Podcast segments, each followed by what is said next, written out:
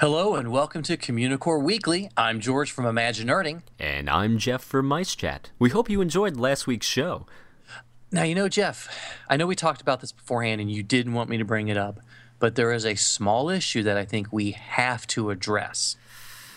Are we, are we really going to talk about this? I, I, think we have to. I think we owe it to ourselves. And our fans? Well, yes, all. Yes, yes, we do. I, I've I've noticed on the past couple of shows on YouTube statistics that we've got two people apparently who dislike our show. Two. We, uh, two people? Yeah, two people. Uh, I'm not sure what's going on. Well, I mean, it's only two people, but you know what? We want to be liked and loved by everyone. So, if you're one of those two people, email us. T- tell us what you don't like about the show. Oh, and tell us what you do like. Mostly what you do like. Yes, we, we want to hear about that. And, you know, no hard feelings. We just want to know. Here's another minute that you can't get back. It's the 60 second review. The Yak and Yeti is probably my favorite restaurant property.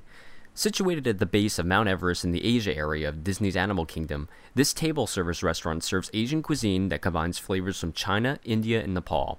My personal favorite is the sweet and sour pork from the wok menu, but they also have roasted duck, tempura shrimp, baby back ribs, lo mein, and each of them have their own distinctly Asian flair.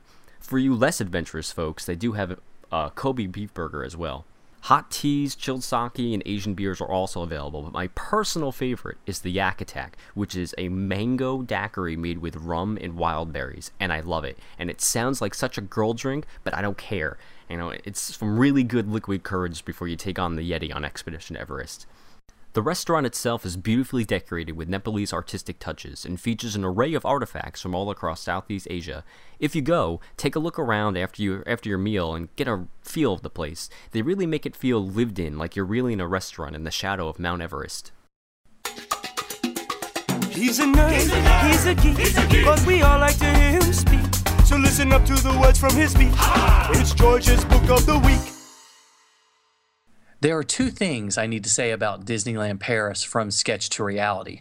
Number one, I wish that every Disney theme park had a book like this written about it. And two, if you ever run across a copy of this book, get it. This book weighs in at an eye popping 320 pages. It is complete and utter eye candy with beautiful photographs on every page.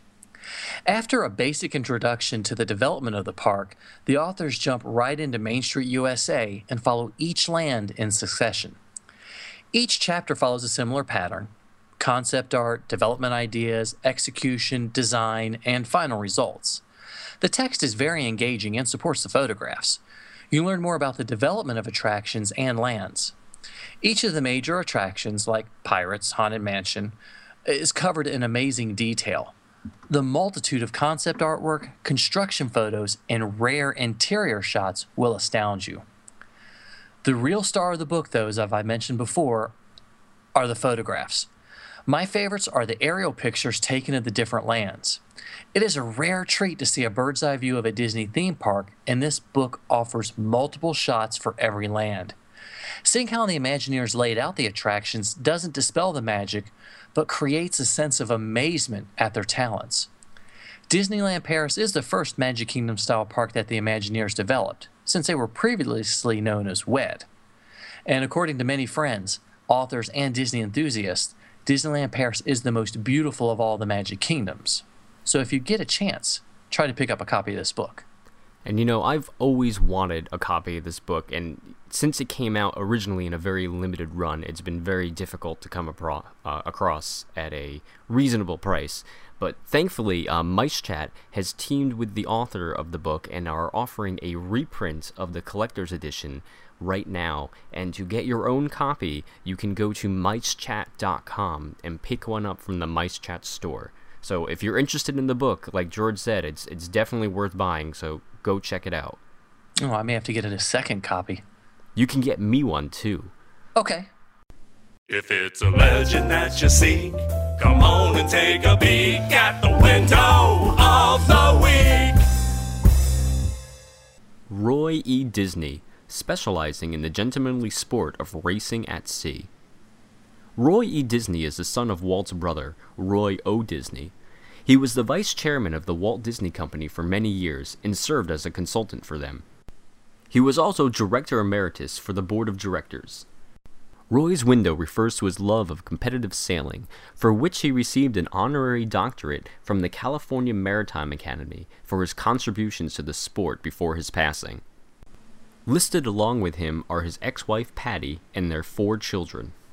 Sometimes it's a one, sometimes it's a two. When you gotta go, what you gonna do? It's a bathroom break. A bathroom break.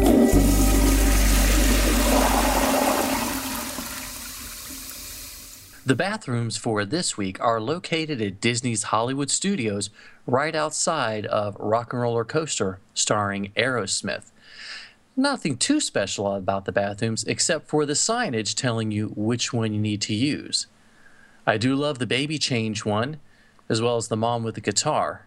And make sure you pay special attention to the signage for the companion restroom. Sometimes you might see it, sometimes you don't. Hey, look, what's that? It's a five legged goat. Now, you know, Jeff, more fitting for a five legged goat, the roof of the Norway Pavilion has real grass growing on it. That's right, because during the Viking and Middle Ages, most houses in Scandinavia had sod roofs. And sod roofs were great and a cheap alternative to building them out of wood. It may seem a little odd to us today, but the sod helped keep out the rain and the cold really well. In fact, in rural areas of the country, sod roofs were almost universal into the beginning of the 18th century. Nowadays, cast members get up on that roof and trim the grass with clippers, since they don't seem to have a goat to keep up there as they do in Norway. Thanks so much for watching, Please leave us a comment and email us at communicoreweekly at gmail.com or like us on Facebook. or follow us on Twitter. You can also still email us your entries for the fantastically fuzzy photo contest.